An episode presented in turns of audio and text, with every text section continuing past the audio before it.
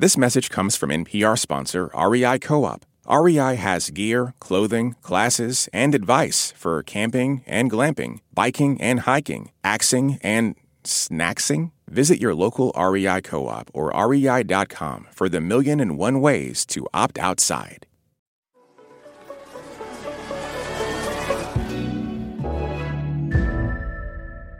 People who survived the surprise attacks by Hamas in Israel can still recount vivid images of the carnage of October 7th. It was like an apocalypse, like everything ruined, like with bodies lay around. Dan Alam told NPR that militants killed more than 100 people in his community, a small kibbutz in the south of Israel. He lost neighbors, friends. The pain is overwhelming. I'm just grieving for my my friend, my my parents, friends, my like my community. So I just don't know like how to deal with it, but we just know we like we just been slaughtered and nobody came to help us. Another survivor, Noy Katzem, lost their brother in the attack. Um, it's tough days. I'm in. Uh, we're sitting here, Shiva. You know, it's seven days after the funeral in Judaism, where you sit and you like everyone comes and shares our condolences. But for those whose loved ones haven't been identified, that mourning process may be on hold.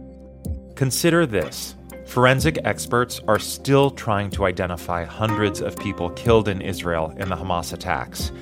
Coming up, my visit to an army base in Israel where soldiers, medical examiners, and rabbis are working around the clock to identify people's remains.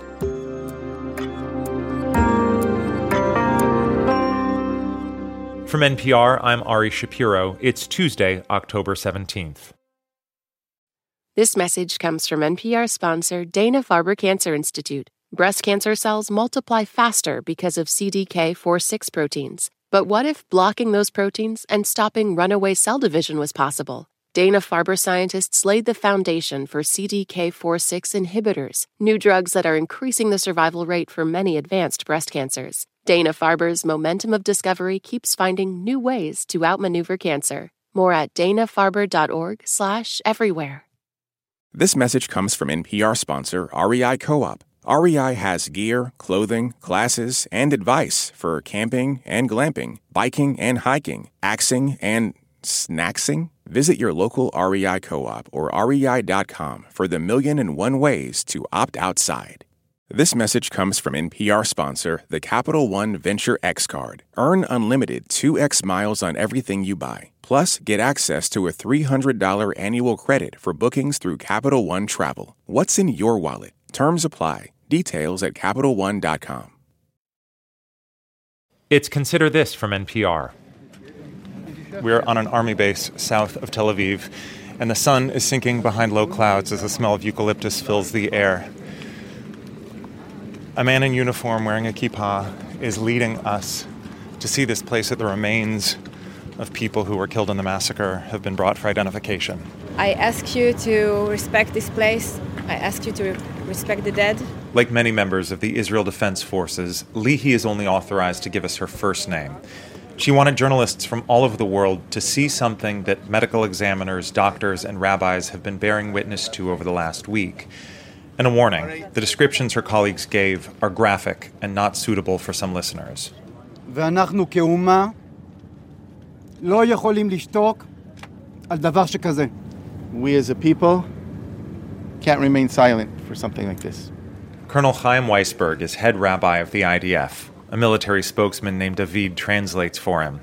Rabbi Weisberg has spent nearly 20 years in his position. He says usually when a Jew dies, a family member says a prayer called the Mourner's Kaddish for the dead. הילד אומר על אבא שלו כי ככה בדרך הטבע.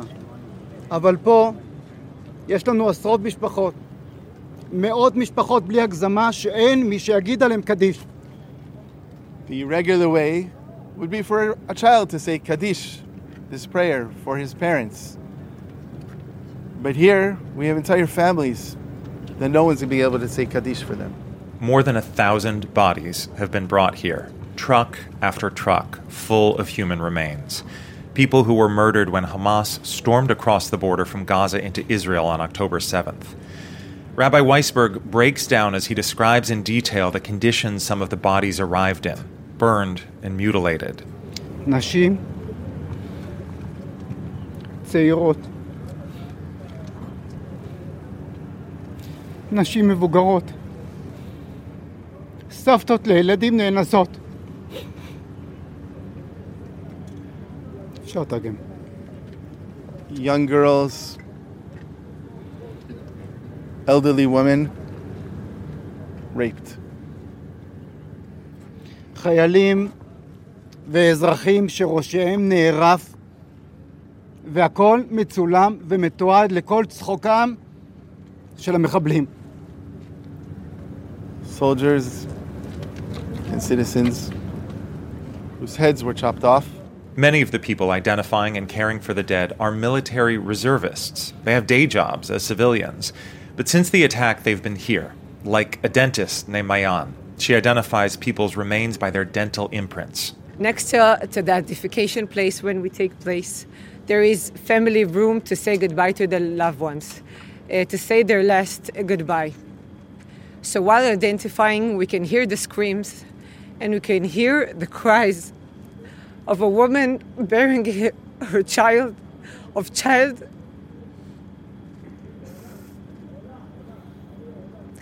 losing his parents and stay orphan. And we hear the cry and we hear the screams and we're still identifying tirelessly, uncompromisingly, to give this fallen the last respect that nobody gave them. We walk towards the brightly lit white tent where soldiers have been doing this work. It is difficult work, and the details, as you'll hear, are brutal. One of the soldiers is handing out a packet of masks because the smell is very strong. People have been working in a 24 7 shift since the massacre began. Even now, more than a week later, there are still bodies that haven't been identified. The rabbi said they have three ways of identifying bodies. One is a loved one, visually recognizing the person, another is dental records, and the third is DNA identification. And he said, in too many of these cases, we have had to use DNA because the body has been so mutilated, he said, even in the case of children.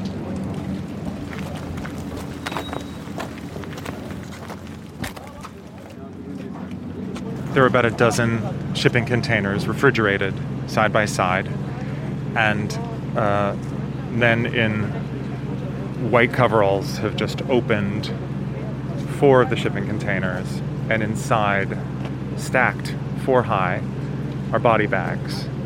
And some of the body bags are very, very small. And the rabbi says, usually when we're here, we don't speak. When you open the doors, you see that small sack, that's a baby. A light rain is starting to fall. A TV cameraman suddenly hunches over, sobbing. We walk in the misty drizzle to a small covered picnic table, the smoker's corner, and there we sit in the dark with a woman named Avigail. Like others, the IDF only authorized her to give her first name. It's hard to remember these days, but I work in high tech. In Judaism, as in many religious traditions, there are rules for how a body is supposed to be treated before burial. For many years, Avigail has done that preparation for burial as a reservist for the army. There's a concept of respect for the dead. It's treating every dead person with the dignity and respect that we'd want, the same as we'd want in when we're living. We're also very conscious of is the woman exposed on the table and to try to cover up when pro- possible any part that was part of the human being. We bring it to burial with the body. So if there are ashes, we're very careful not to lose any of the ashes. If there's skin that was torn away, certainly if there's blood, if there's flesh, we collect everything so that it's all buried with the body. When I ask what the last week has felt like to her, more than a thousand bodies to be identified and prepared for burial, from babies to elders, she says, for most of the last week, she has felt very little. Blocking out feelings was the only way to do the work that needed to be done. Um, despite the fact that I was only sleeping about two hours per 24 hour cycle and I was hardly eating, I felt like I I had the energy. Um, I don't know if it's adrenaline or the mission, the importance of the mission, and just uh, keep going, keep going. Do the work. Understand that it's horrific what we're seeing, but do our best to get the correct identification for each of the murdered women and prepare them for burial in the most respectful manner once they've been identified. I think uh, in the last day we've been slowing down just a little. We're making a lot of progress, and so so I think it's it's getting it's catching up with me a little. You're starting to feel the yeah, feelings. The the exhaustion, but it's not really the physical. It's maybe part of it is the physical exhaustion. It's the mental exhaustion. We're talking about it a little more. We have some psychiatrists and social workers that are talking to us after shifts, but I think we're it's it's like starting to to build up. So yeah, I don't know if that answers your question. I don't remember what Yeah. it was. How you're feeling, and it sounds Yeah. like for a Um, while you weren't feeling much, and now you're really feeling a lot.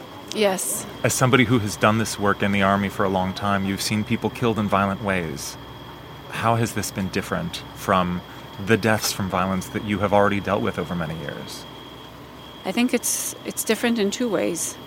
Um, the numbers are like mind-boggling. I still, you know, I'm at it and at it, and I can't wrap my head around it. I go through the lists again, and I'm like, wow, and I can't believe that I can't remember from two days ago what exactly was she the one that was in her cute pajamas, or was she the one that was, you know, uh, I don't know what.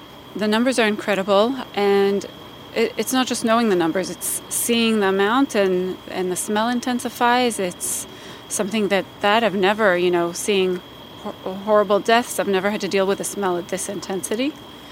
And the other is, it's never felt this cruel. I mean, we're seeing bodies that were mutilated after they were already dead. What, like, why is, you know, it's it's harder to I feel wrap my head around it. This experience has obviously changed you. Has it changed your view of humanity? Has it changed your view of people? I think it's uh, it shattered something in my sense of security. It's certainly you know something in the sense of the equilibrium of the world, of the the balance of good and evil. You know, I kept for for years growing up. I thought that the world is improving. As a human being, as a woman, I felt like things were progressing in the right direction. I I can't think that anymore, and that's that's shattering. Over our heads, Israeli military jets rumble through the sky.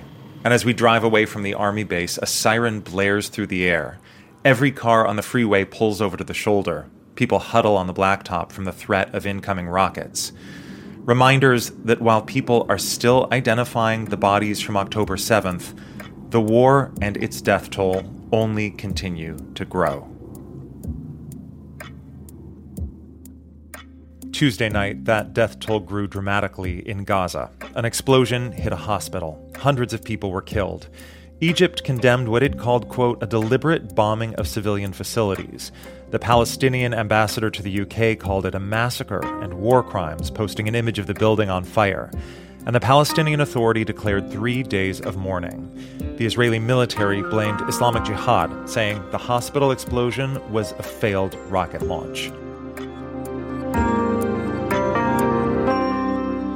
It's Consider This from NPR. I'm Ari Shapiro. Support for NPR and the following message come from IXL Learning. IXL Learning uses advanced algorithms to give the right help to each kid no matter the age or personality. Get an exclusive 20% off IXL membership when you sign up today at IXL.com/NPR.